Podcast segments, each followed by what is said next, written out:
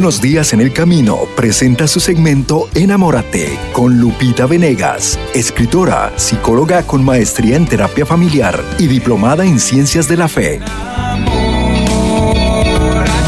Un espacio para abordar los aspectos de la vida cotidiana desde la perspectiva profesional y espiritual. Enamórate con Lupita Venegas. A continuación.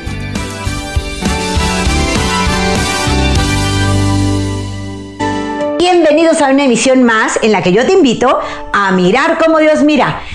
Enamórate. Te invito en verdad a que tengas esperanza, a que sientas que lo mejor siempre está por venir. No sé cuál es tu situación, cuál es la circunstancia que estás viviendo, pero tal vez te sientes devastado, devastada y no ves el final del túnel, te parece que todo está oscuro. Pues hoy quiero presentarte ese final. Hay una luz. Después de la oscuridad viene la luz, entra el resplandor del sol y empieza a iluminar todo aquello que estaba oscuro. Y a veces justo cuando está más oscuro es la mejor noticia porque pronto empezará el resplandor. La presencia del sol, la presencia de Dios, el sol que nace de lo alto y que viene a iluminar tu vida. El día de hoy vamos a platicar a la mujer que se siente triste. ¿Quieres ser amada? Todas nosotras queremos ser amadas, sin duda alguna. Recientemente Noel Díaz ha escrito un libro que nos ha regalado a todas las mujeres. Mujer, ¿por qué lloras?, nos pregunta en él. Está lleno de anécdotas, de testimonios, en donde esa mujer que llora es consolada por Dios. Y hoy quiero decirte, a ti, que te quieres sentir amada, que eso es lo más normal del mundo. Estamos diseñadas para amar y ser amadas. Y necesitamos experimentarnos valoradas. La forma en que una mujer se siente valorada es a través de el amor. La mujer que se siente amada funciona. Y funciona muy bien. Y va alegre por la vida. Y sonríe. Y da lo mejor de sí misma. ¿Por qué? Porque se siente amada. Y la mujer que se siente despreciada se amarga. Va con tristeza. Tiene un rictus de dolor en su rostro. Y siendo ella amargada, estando ella amargada sin querer, amarga a su alrededor. Y todo el origen es, no me siento amada, no estoy siendo valorada. Hoy te quiero hablar a ti, que quieres sentirte amada. Y quiero partir de una carta que recibí, a la cual doy una respuesta, y de ahí vamos a ir pidiéndole a Dios que nos dé esa luz y esa capacidad de poder ser amadas. Primero, la capacidad de sentirnos amadas por Él, por Dios, que nunca ha dejado de amarnos. Pero resulta que ya vamos tan amargadas por la vida que ya no vemos ni siquiera las caricias de Dios. Voy a empezar con esta carta y enseguida vamos a ver cómo vamos a sentirnos amadas para poder amar. Me escribe Virginia. Lupita, ¿qué hacer cuando tienes un esposo que es agresivo, que prefiere pasar tiempo con sus amigos antes que estar en casa, que se va a tomar y regresa a altas horas de la noche? Si le reclamo, se enoja y ya de plano me dice que no soporta vivir conmigo. Yo no quiero romper mi matrimonio, pero tampoco quiero vivir así. Firma Virginia. Tiene toda la razón. Tal vez tú me estás escuchando ahora y dices, es que yo soy Virginia, es que me pasa lo mismo. Tengo un esposo violento, agresivo, prefiere estar con sus amigos que conmigo. Si regresa noche y borracho y yo le reclamo, me dice que ya no quiere vivir aquí. A ver, yo ya no quiero esta vida. Tampoco quiero romper mi matrimonio. Tengo 3 hijos, tampoco es lo que quiero. Pero si es necesario, para allá voy, ¿no? Ahorita te voy a decir lo que le respondo, pero fíjate que aquí en mi ciudad, yo vivo en Guadalajara, Jalisco, México, y los periódicos de fin de semana me sorprendieron porque varios de ellos en sus titulares o en páginas importantes hablaba de cómo el divorcio ya es la nota, lo más común, lo más normal, las parejas se están divorciando cada vez más y las nuevas parejas no se están casando. se están juntando, ya nadie le apuesta al matrimonio, hay que romper el matrimonio. Me dolió mucho ver estas estadísticas, pero platicando con el doctor Duarte me decía él algo que me encantó. Decía, ¿sabes? Se usaba en los tiempos antiguos que cuando una muela dolía, un diente dolía a alguien, pues el doctor se lo quitaba. Era el método antiguo, ¿no? La muela te causa dolor, pues te la quito. Por eso nuestras abuelas tenían dentaduras postizas y todo, pues porque les iban quitando los dientes. Este diente no jala, no funciona, te está haciendo daño, quítalo, extírpalo, ¿no? Dice, pero no se daban cuenta de las consecuencias que había de quitar un diente. Una vez que tú quitas un diente, toda tu dentadura se descompone porque los dientes empiezan a moverse. Y entonces hay unas grandes consecuencias muy negativas y acabas perdiendo todos los dientes, ¿no? ¿Qué pasa ahora? Ya las técnicas modernas permiten, los especialistas dicen, yo no quiero que pierdas el diente. Yo voy a hacer algo para corregir lo que pasa al diente y salvar el diente, así se dice. Salvamos el diente y no perjudicamos toda la boca, que además la boca tiene que ver con todo el sistema digestivo y que tiene que ver con una serie de enfermedades, ¿no? Entonces, la tecnología moderna permite que sin dañar el diente que está mal, se pueda corregir y no dañar al resto de la boca y al resto del sistema digestivo. Bueno, lo mismo pasa con el matrimonio. Si estamos en una sociedad que dice, oye, el matrimonio no funciona, pues te vas a un método antiguo, viejo, de quítalo, rómpelo, ¿para qué lo tienes ahí? Sin pensar en todas las consecuencias que tiene, no solo a nivel familiar, sino también a nivel social, y no se diga a nivel espiritual. Hay una serie de consecuencias y de reacomodos que deben darse, que nos volvemos locos todos. Al final vamos a perdernos como humanidad si no cuidamos cada matrimonio, que son las columnas en donde se funda la familia, y cada familia es una célula básica de la sociedad. Toda la sociedad se compone de familias. Pero estamos en una era en que en vez de fortalecer a la familia, estamos redefiniéndola. Pues quítenla, no pasa nada. Pues sí pasa, y pasa mucho. Cada niño que nace tiene derecho de formarse y forjarse en el seno de un hogar donde papá y mamá le ayuden a desarrollar todos los talentos que tiene en simiente, en su mente y corazón. Pero si no le estamos dando esto, que es lo básico, ¿qué va a pasar con la humanidad en el futuro? ¿Cuántos problemas emocionales devastadores encontraremos? ¿Cuánta psiquiatría será necesaria? ¿Cuánta psicosis se desencadenará si no hacemos familias fuertes? No se trata de romper matrimonios, más bien se trata de ir al especialista que va a rescatar el matrimonio, va a extirpar lo que esté mal, pero salvando el matrimonio, para salvar así a toda la sociedad y a toda la humanidad.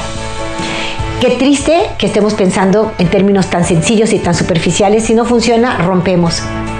Tenemos que volver a la esencia del tesoro que tenemos en la tierra, que se llama familia. Su esencia se llama matrimonio. Vamos a volver a él y vamos a fortalecerlo.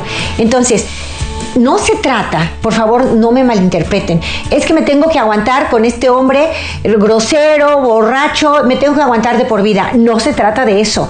Tenemos que poner altos definitivos al maltrato, al abuso, al pecado y al egoísmo, que son las raíces de todo mal. Es gula, el emborracharse y tomar más de lo necesario y irse hasta los extremos se llama gula, es un pecado capital. Hay que erradicarlo con templanza, dominio propio. Egoísmo y pecado son nuestros verdaderos enemigos. A ellos hay que erradicarlos de la única forma posible, se llama vida virtuosa, vida de gracia. Es lo único que podemos hacer. Entonces, ¿cómo hago yo? ¿Qué le respondo a Virginia? Pues podría decirle, rompe tu matrimonio. Pero algo intuye Virginia que dice, bueno, sí quisiera romperlo porque no veo de otra, pero al mismo tiempo, si pudiera de otra, no quisiera romperlo, ¿no? Es como, a ver, no quiero perder el diente, por favor, déjamelo para que no se desacomode toda la boca, pero ¿cómo lo hacemos para que ya no me cause dolor? Pues mira lo que le respondo a Virginia y que espero pueda hacer una reflexión para ti. Hermana mía Vicky, lo que necesita tu matrimonio son dos elementos básicos. Todo matrimonio los necesita. Si en tu matrimonio no están estos dos elementos, va mal. Así que corregirse, ¿eh? Dos elementos: respeto y valoración. Dos cosas fundamentales. En tu matrimonio se te debe valorar como mujer, esposa y madre, y en tu matrimonio se te debe respetar. Y así como se te debe dar a ti valoración y respeto, a ti te toca dar valoración y respeto a tu cónyuge y a tus hijos. Para pedir respeto y valoración, le digo a Vicky, necesitamos respetarnos y valorarnos a nosotras mismas. Los pasos a seguir son los siguientes. Ahí te van. Introspección. Ahorita explicamos esta palabrita. Introspección. Reconocimiento de tu dignidad y misión. Oración. Preparación y acción. 5 pasos. Para llegar a tener respeto y valoración en tu hogar, debes darlos. Y para darlos tú necesitas hacer 5 cosas. Introspección, reconocimiento de tu dignidad, oración, preparación y acción. Introspección. Significa introspección es aprender a mirarme hacia adentro. Yo ya no estoy mirando lo que hace el otro mal, y aquí ya me lo dijiste. Él es borracho, es egoísta, llega tarde a casa, se va con sus amigos, no es responsable. Ya me dijiste todo lo que está mal en él. Ahora, introspección significa, me voy a mirar yo. A ver, ¿y en mí? ¿En mí todo va bien? Yo no soy egoísta, yo soy dulce, tierna en mi hogar, muy responsable, cumplo mi misión, me preocupo de mi presencia, soy guapa y atractiva, tengo una sonrisa todo el tiempo. La introspección es, voy a dejar de ver lo que el otro está haciendo mal para empezar a verme a mí. Así como el otro está haciendo cosas mal, tiene cosas buenas. Y así como tú tienes cosas buenas, también hay cosas que no estás haciendo bien. La dinámica humana es, tú estás mal, yo tengo lo mío, pero tú estás mal. Y la dinámica cristiana es voltear esa mano y decir, tú tienes lo tuyo, pero yo también estoy mal.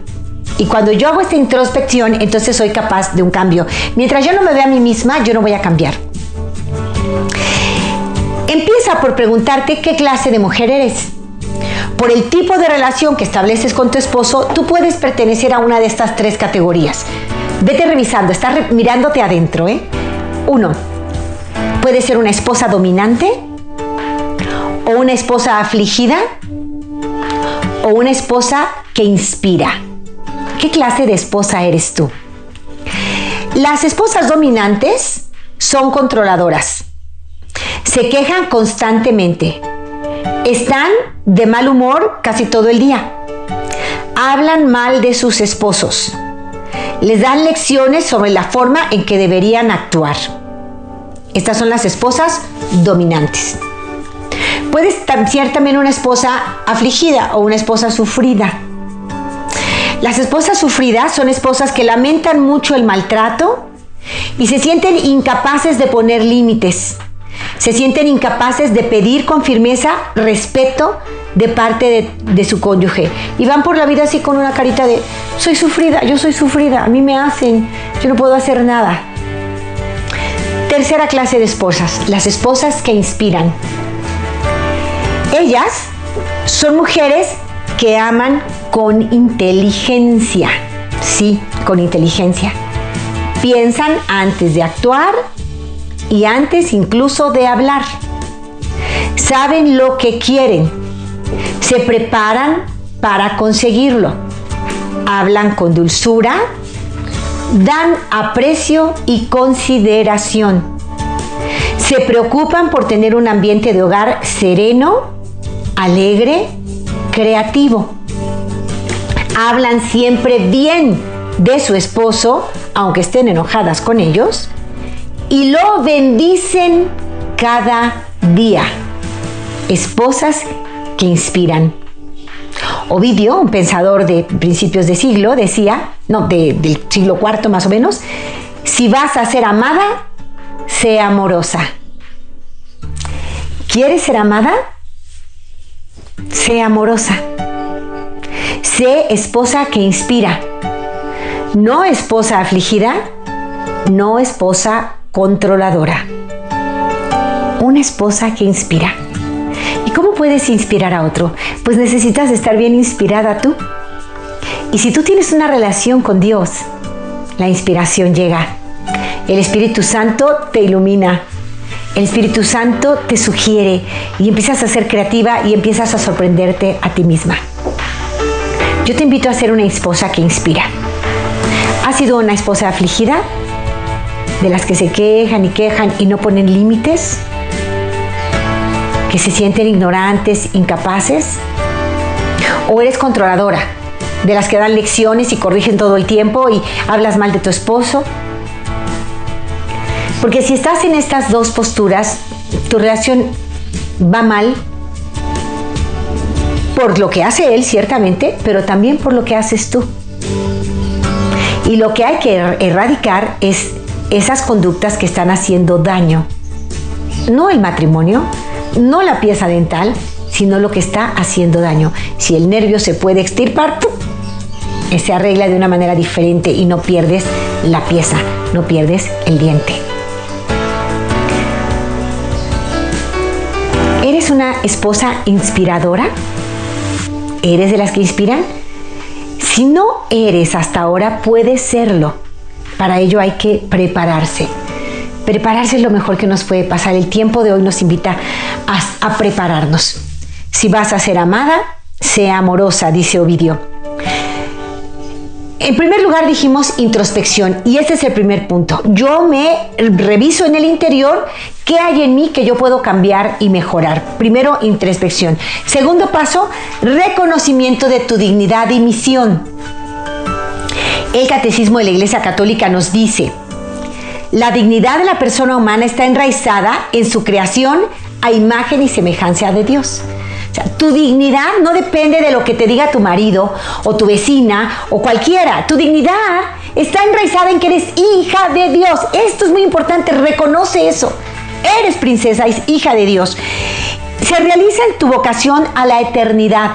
O sea, tu dignidad se realiza en que tú estás llamada al cielo, a vivir plenamente feliz en presencia de Dios. Eres su hija amadísima, te hizo, créetelo. Eres extraordinaria, valiosa, Dios te ama desde toda la eternidad.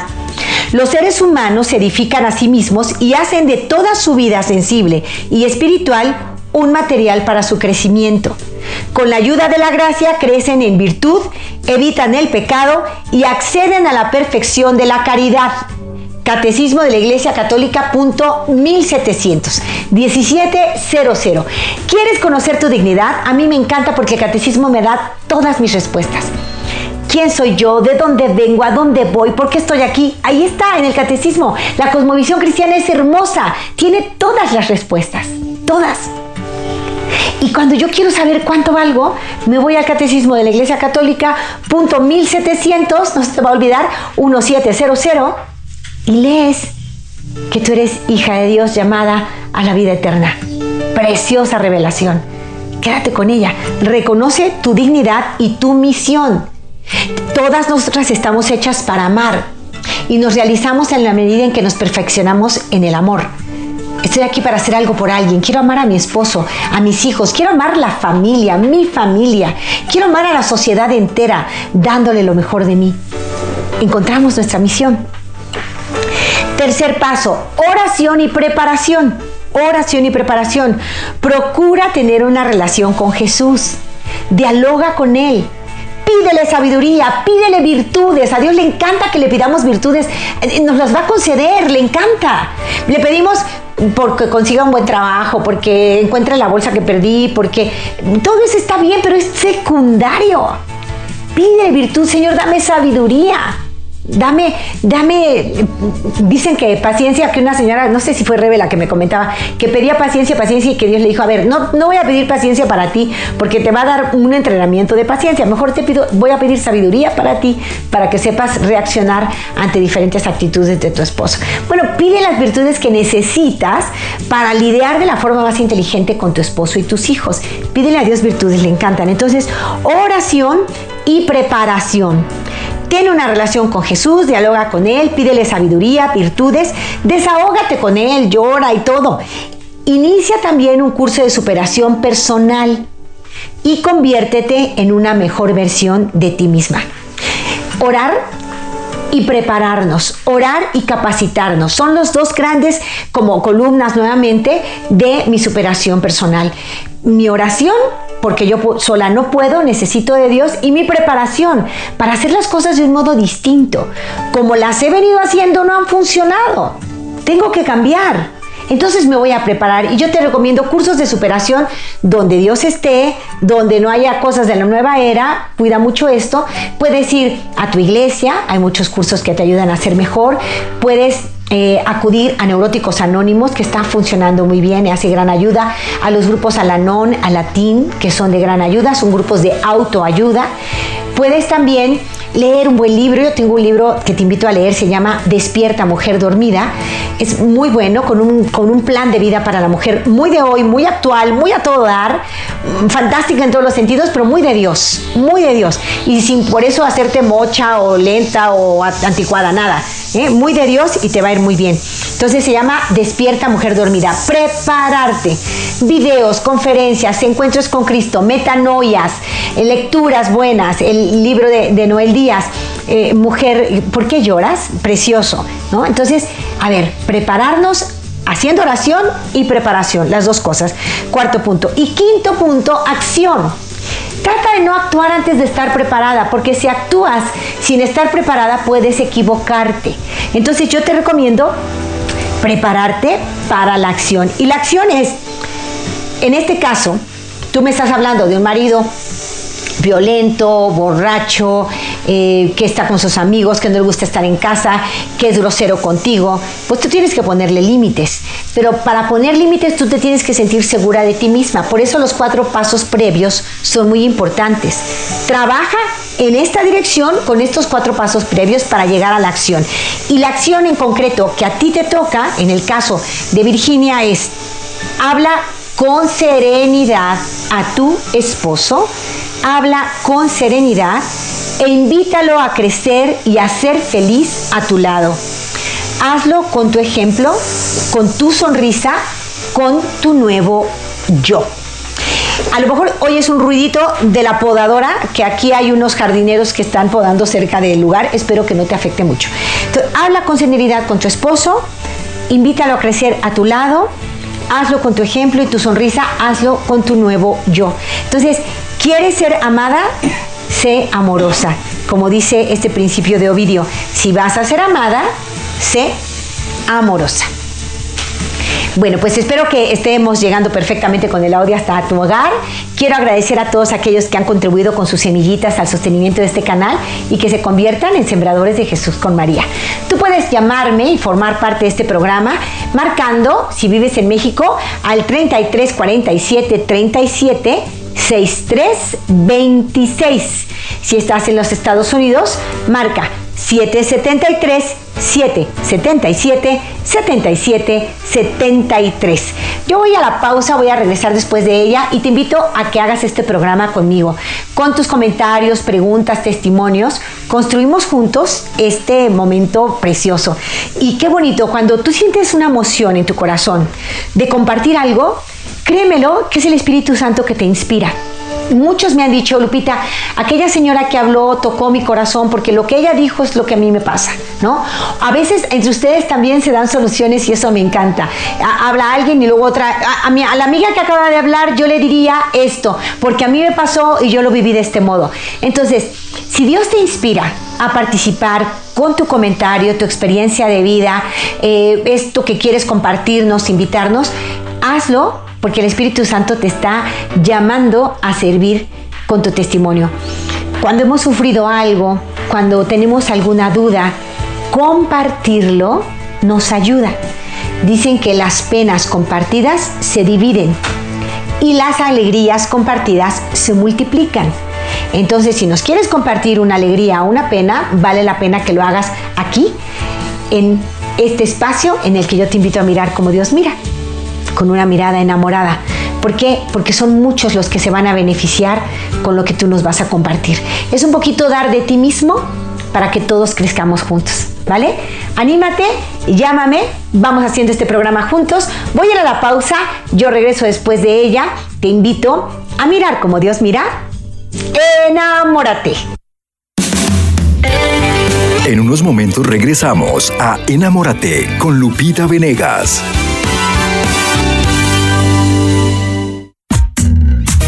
La Sagrada Escritura nos dice claramente en la Carta de Santiago, capítulo 5, sepan que el que aparta a un pecador de su mal camino, salva un alma de la muerte y hace olvidar muchos pecados.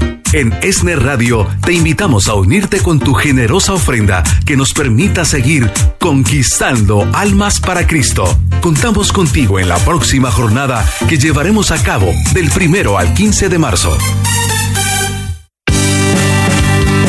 Ahora podrás rezar el rosario todos los días en donde te encuentres. ¿Y cómo es esto? Muy fácil.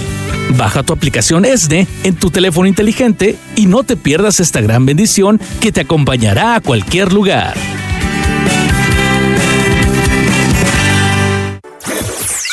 ESNE, Radio Católica El Sembrador, saluda a la audiencia que nos sintoniza a través del Internet. Si conoces a otros que viven fuera de la frecuencia de nuestra programación, invita a que nos sintonicen a través de nuestra página www.esneradio.com www.esneradio.com. Pasa la voz, pasa la bendición. Su Santidad el Papa Francisco da su bendición a todos los sembradores. A todos los oyentes del Sembrador, a los sembradores y sembradoras, un saludo, cariño grande. Que el Señor les dé fuerza, coraje para seguir sembrando. Que les dé memoria de todo el bien que han recibido. Y sobre todo, mucho amor y mucha ternura. Que Dios los bendiga. En el nombre del Padre, y del Hijo, y del Espíritu Santo.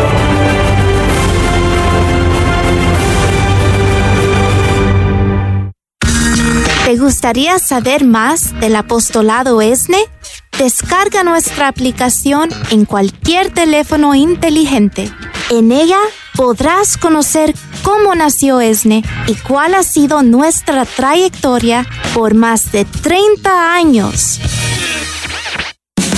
Ya estamos de regreso en su segmento Enamórate con Lupita Venegas.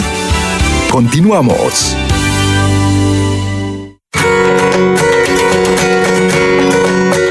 Así es, continuamos aquí en el programa de Enamórate con Lupita Venegas. Y bueno, hoy nos habla sobre ¿quieres ser amada? Esperamos sus comentarios 773-777-7773. Adelante, Lupita. Yo soy la 73 y te invito a conocer este ministerio bellísimo. Jesús envió a 72 discípulos a llevar la palabra por todas partes. Tú y yo podemos ser el 73, la 73, en este movimiento que tendrá dimensiones mundiales. ¿Qué hacemos? Yo soy la 73, significa que llevo la palabra de Jesús, que evangelizo por todas partes donde paso, y lo hago con preparación. Nos comprometemos a leer el Nuevo Testamento, los evangelios, los 4 evangelios, en 33 días. Leemos juntos una serie de capítulos. Noel Díaz dividió para nosotros los evangelios y los vamos leyendo. Tenemos unos actos de dominio propio, un poquito de ayuno, de oración, y nos preparamos para consagrarnos a nuestro Señor. Entonces leemos los evangelios, conocemos la palabra de Jesús, la voz de Mateo, Marcos, Lucas y Juan, los 4 evangelistas, y después tenemos una serie de preparaciones semanales. Nos reunimos vía Zoom desde cualquier parte del mundo, estamos conectados, a veces somos 500 en las reuniones, y vamos aprendiendo sobre nuestra fe. Nos vamos preparando en una especie de catequesis para adultos. Ya no vivimos nuestra fe porque sí, la vivimos con mayor conciencia y plenitud, gozamos más de la misa, de los sacramentos, nos enamoramos del amor, nos enamoramos de querer hacer el bien. Es una cosa preciosa. Algunos de ustedes me han dicho que están preocupados porque sus familiares no son católicos y les duele el alma. Pues prepárate, prepárate bien para que con tu testimonio pueda ser como un imán muy atractivo que trae a los demás hacia Cristo, ya con conocimiento. Algunos tenemos una fe, dicen la fe del carbonero, no le explicamos muy bien, pero tenemos fe bien puesta. Creemos en Dios y hacemos las cosas como Dios manda. Pero estar preparados y saber dar razón de nuestra fe nos va a ayudar muchísimo a vivirla con alegría. Así es que te invito a formar parte de este movimiento que se llama Yo Soy el 73. I am 73. Métete a redes, investígale y ojalá te sumes conmigo y seamos también tú y yo más 73, más discípulos llevando el evangelio. Les he invitado a llamar, a formar parte de este programa con sus preguntas y agradezco mucho que me han llegado ya por escrito algunos mensajes que doy muchísimas gracias por su participación. Carolina Sánchez, gracias Caro, te mando un fuerte abrazo. Trato de buscar a mi esposo en la intimidad y me rechaza. Ya no es cariñoso conmigo. Le pregunto que si tiene algo y me dice que no. Pero yo siento que no le soy atractiva ya y me siento muy triste. Carolina, entras en un terreno delicado y bello a la vez. La intimidad esponsal, la intimidad del matrimonio debe ser vivida en plenitud, con donación total. Cuando él o ella no acceden o no quieren tener relaciones, hay que platicar el porqué. Yo sé que es difícil, dices que tú intentas hablarlo con él y te rechaza simplemente y te dice que no tiene nada, ¿no? Tú te estás sintiendo que eres poco atractiva. Bueno, primero, tu autoestima no se debe basar en si el otro te busca o no te busca. Tu autoestima se basa en que eres hija de Dios. Así es que tu introspección va otra vez en dirección a Cristo. Cristo te hizo, eres fantástica. Yo te invito a que uses tu energía en lugar de en sentir porque no me quiere, ya no le gusto. En vez de eso, en vez de pensar negativo, usa toda tu energía en convertirte en tu propia mejor versión. ¿Qué significa esto? Crece a nivel espiritual, con mayor vida de oración, a nivel emocional, con mayor sonrisa, positivismo, optimismo. Crece, crece, crece. Que se te vea atractiva por tu sonrisa y por tu actitud optimista. Esto es lo que más agrada a los hombres. Se ha demostrado de diversas formas a nivel mundial. Lo que hace más atractiva a una mujer es su sonrisa y es su actitud optimista. Y lo que más agrada a un hombre cuando conoce a una mujer es justo eso, que sabe ser optimista, sabe ver el lado bueno de las cosas y sabe sonreír. Entonces tú esmérate en ser muy atractiva. Porque lo eres. No es que vas a hacer cosas extraordinarias y operaciones y querer ser como una modelo de televisión. Olvídate de eso. Es más, ya no te alimentes de la televisión, de las redes sociales para conocer cuál es tu belleza. Olvida eso. Aliméntate en el interior. Aliméntate espiritualmente. Haz oración. Visita el Santísimo Sacramento. Dile que quieres ser una mujer llena de alegría y de esperanza como era María. Y empieza a conocer a María, enamórate de ella, trata de imitarla. Tiene un crecimiento personal y usa toda tu energía en ser tan atractiva que tu esposo no pueda hacer otra cosa que voltear a verte. Y una vez que tú estás creciendo en ti, creciendo por ti, sintiéndote mejor en todos los sentidos, platica con él. Dicen que una mujer inteligente sabe cuándo echar la sal a los frijoles, ¿no? Es decir, sabes cuándo platicar el tema sin ofenderlo. Ni que él se sienta humillado por tu comentario, ni que tú te sientas humillada porque, a ver, no me está buscando en la intimidad. Hay varias razones por las que un hombre no te busca. Una de ellas, hay hombres que, habiendo iniciado una vida sexual precoz, habiendo practicado la autoestimulación, masturbación, habiendo consumido mucha pornografía, pierden potencia sexual. Y entonces lo que para ellos antes era muy natural y era motivo de excitación con relativa sencillez, ya no les resulta. Entonces, para evitar como ese mal momento de no alcanzar la plenitud en la relación, pues prefieren evitar la relación. Y no se trata de ti, se trata de que ellos, haciendo un uso indebido de su propia sexualidad, han perdido potencia. Pero ni es malo, ni es imposible solucionarlo. Hay que hablarlo con sinceridad y hay que ver cómo nos ayudamos mutuamente. Lo primero es decirle a él, díselo con todo tu corazón, yo te he disfrutado mucho en la intimidad, yo he gozado mucho de ti, yo te agradezco todas las veces que te has donado a mí porque ha sido algo que he disfrutado y que no se me borra de mi mente, de mi corazón, voy a vivir con esto para siempre. He sido feliz en la intimidad a tu lado y lo he disfrutado mucho. Estamos en una temporada, en una época que esto ha disminuido. De mi parte sigue habiendo el mismo interés, no sé por qué de tu parte no. Si quieres que busquemos ayuda, buscaremos ayuda. Si no, no pasa nada. Yo te sigo amando, yo te sigo admirando, yo te sigo queriendo. Es muy importante que se lo digas. Hoy nos hacen creer que no podemos vivir sin intimidad y eso es falso. Claro que podemos vivir, no pasa nada. La intimidad sexual se trata de un apetito y no de una necesidad fisiológica. Sí es necesidad emocional, pero no fisiológica y podemos controlarla.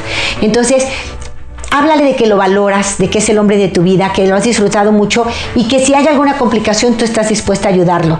Hay algunas terapias muy sencillas en las que se puede reiniciar el amor, el apetito sexual. Entonces, yendo a un buen especialista, de preferencia católico por nuestras convicciones, pueden buscar esa ayuda y poner de su parte los dos para mejorar esa vida íntima. Por otro lado, los ritmos también van cambiando y las parejas son diferentes. Nadie te tiene que obligar a que tiene que ser una relación a fuerza, 2 a la semana o 5 a la semana o 1 al mes. Nadie te puede decir eso. La relación íntima tiene un ritmo de pareja. La pareja tiene su propio ritmo. Hay quienes tienen una relación cada mes y son muy satisfactorias y plenas. Hay quienes tienen 1 o 2 cada semana. Hay quienes tienen 4 al año. O sea, eso es cada pareja y nadie te puede obligar a hacerlo diferente. Es tu intimidad, por favor. Lo importante es que cada encuentro íntimo sea una donación, sea un encuentro en donde hay amor, en donde me importas tú y quiero que disfrutes y te digo con mi cuerpo que te amo. Cada relación debe ser muy humanizada, con una gran dignidad. No es un uso o una... no quiero usar mucho esta palabra, pero una autoestimulación asistida, no hay ninguna obligación, no te leas esas revistas que te dicen cómo, cuándo y por qué, y por favor no nos dejemos engañar por todo esto que es un negocio terrible. No, tu vida íntima debe ser hermosa de cara a Dios, con la frecuencia que ustedes como parezca tengan, es perfecta, lo importante es que cada encuentro esté lleno de amor. Eso es lo más importante. Y si hay que hablar con tu esposo, habla, pero desde el amor y desde la admiración. Y si él te está rechazando, no es por ti, probablemente se trate de un problema de él personal. Entonces, tú lo que tienes que hacer definitivamente es crecer como mujer, quererte a ti misma, valorarte a ti misma, no hacer depender tu autoestima de sus comentarios, sino de tu relación con Dios. Camina por ahí, mi querida Carolina hermosa. Me dice Hilda Flores, de Carolina del Norte, dice: siento que mi familia no valora todo lo que hago para que salgamos adelante. Me siento utilizada y solo me buscan por conveniencia. Hilda, pasa muchas veces esto, incluso cuando hay parejas separadas, a veces los hijos van con uno o con otro para pedir una ayuda económica y para pedir alguna atención y los padres se sienten utilizados por sus hijos. Esto es triste, se da, pero lo peor que puedes hacer, Hilda, es pensar así: es que a mí nada más me usan, es que a mí nada más me utilizan, es que a mí nada más mientras me pidan algo les sirvo, porque esa sería una actitud tuya.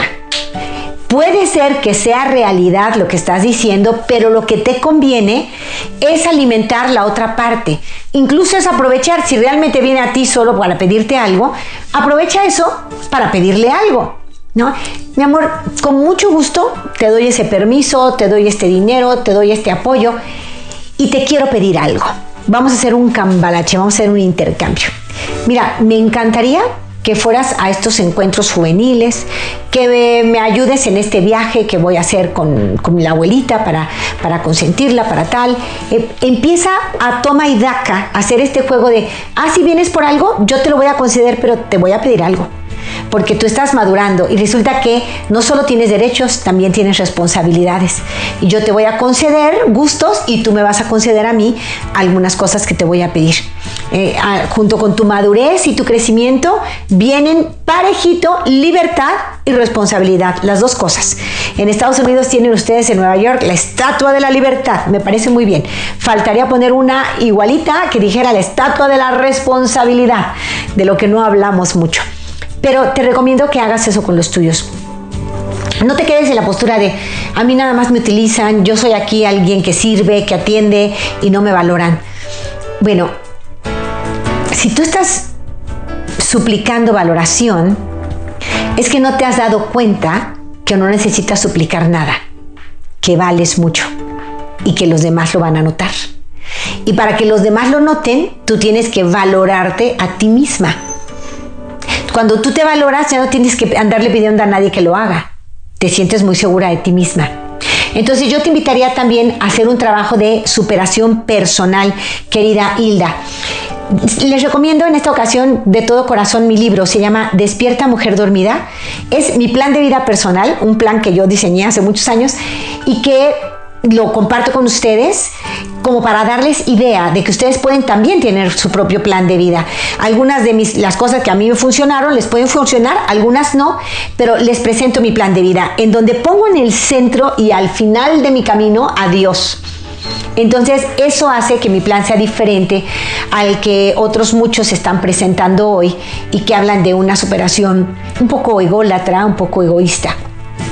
Yo te voy a pedir que crezcas en el amor, pero te voy a convencer de que amando eres plena y feliz. No pasa nada, no pierdes nada cuando lo haces con inteligencia, cuando pones límites claros al maltrato porque te sientes segura de ti misma. Voltear con seguridad al otro y decirle, no me hables así. El que tiene seguridad logra que el otro responda, como que se le mueve un poco el piso y responde, ¿no? Entonces, para ganar esa seguridad tenemos que estar preparadas y tenemos que estar en oración, por supuesto que sí. Hilda, no te quedes pensando, todos me usan, no. Aunque fuese cierto, piensa, ¿cómo hago yo para valorarme a mí misma y que los otros me vean valiosa, me valoren y me aprecien?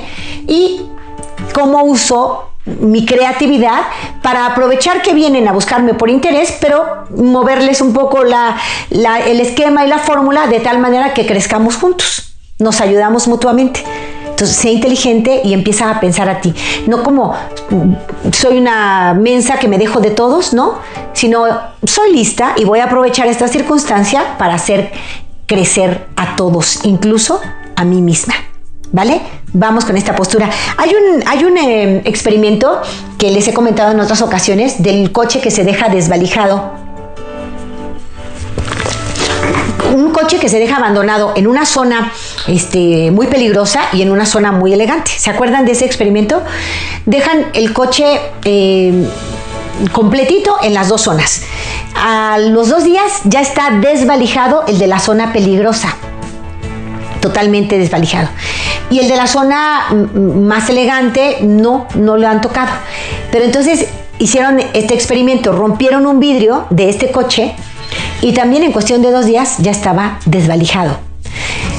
¿Por qué primero lo respetaron? Pues porque estaba íntegro en un ambiente protegido, no le hicieron nada, pero cuando lo vieron con un hoyo, con el vidrio roto, dijeron, aquí no hay nadie que lo cuide, de aquí soy. Y empezaron a robarse las partes del auto hasta que lo desvalijan totalmente, ¿no? Lo mismo pasa con una persona que no se respeta a sí misma. Aquí no hay nadie que cuide, pues le hacen daño, ¿no? Tú debes de cuidarte a ti mismo, a ti misma, porque tienes gran dignidad. Gracias, Hilda, por tu comentario. Y también me escribe Yasmín Álvarez. Me dice, no sé cómo ponerle límites a mi marido. Constantemente me falta el respeto. Cuando trato de hablar, siempre me hace sentir culpable del por qué estamos mal. Y dice que todo exagero. Yasmín, qué bueno que empiezas diciendo, no sé cómo poner límites. Porque por ahí vamos a empezar. para que yo pueda poner límites, yo tengo que estar segura de quién soy y qué necesito. Tengo un libro que se llama Sin Límites, que en realidad habla de límites, ¿no? De cómo estamos invitados a vivir sin límites, a pensar en clave de eternidad, a crecer en el amor de Dios, pero al mismo tiempo estamos invitados a poner límites a las relaciones injustas, al maltrato. Entonces, ahí voy unos consejos muy prácticos. Lo primero es, mira, los límites te definen y te protegen. Así como pongo el ejemplo de si tú vas en carretera, ves unos lindos lirios y quieres olerlos, tocarlos, te estacionas en el auto, corres hacia los lirios y quieres entrar y te encuentras con una reja, ¿no? Una reja de púas que no habías visto desde lejos, pero ahí está y chin, ya no puedes entrar porque esa reja habla de que eso es una propiedad privada. Y entonces tú no puedes entrar y hacer lo que quieras con esas flores porque no te pertenecen, son una propiedad privada, tienes que tocar, pedir permiso para poder tocarlas o llevarlas, ¿no?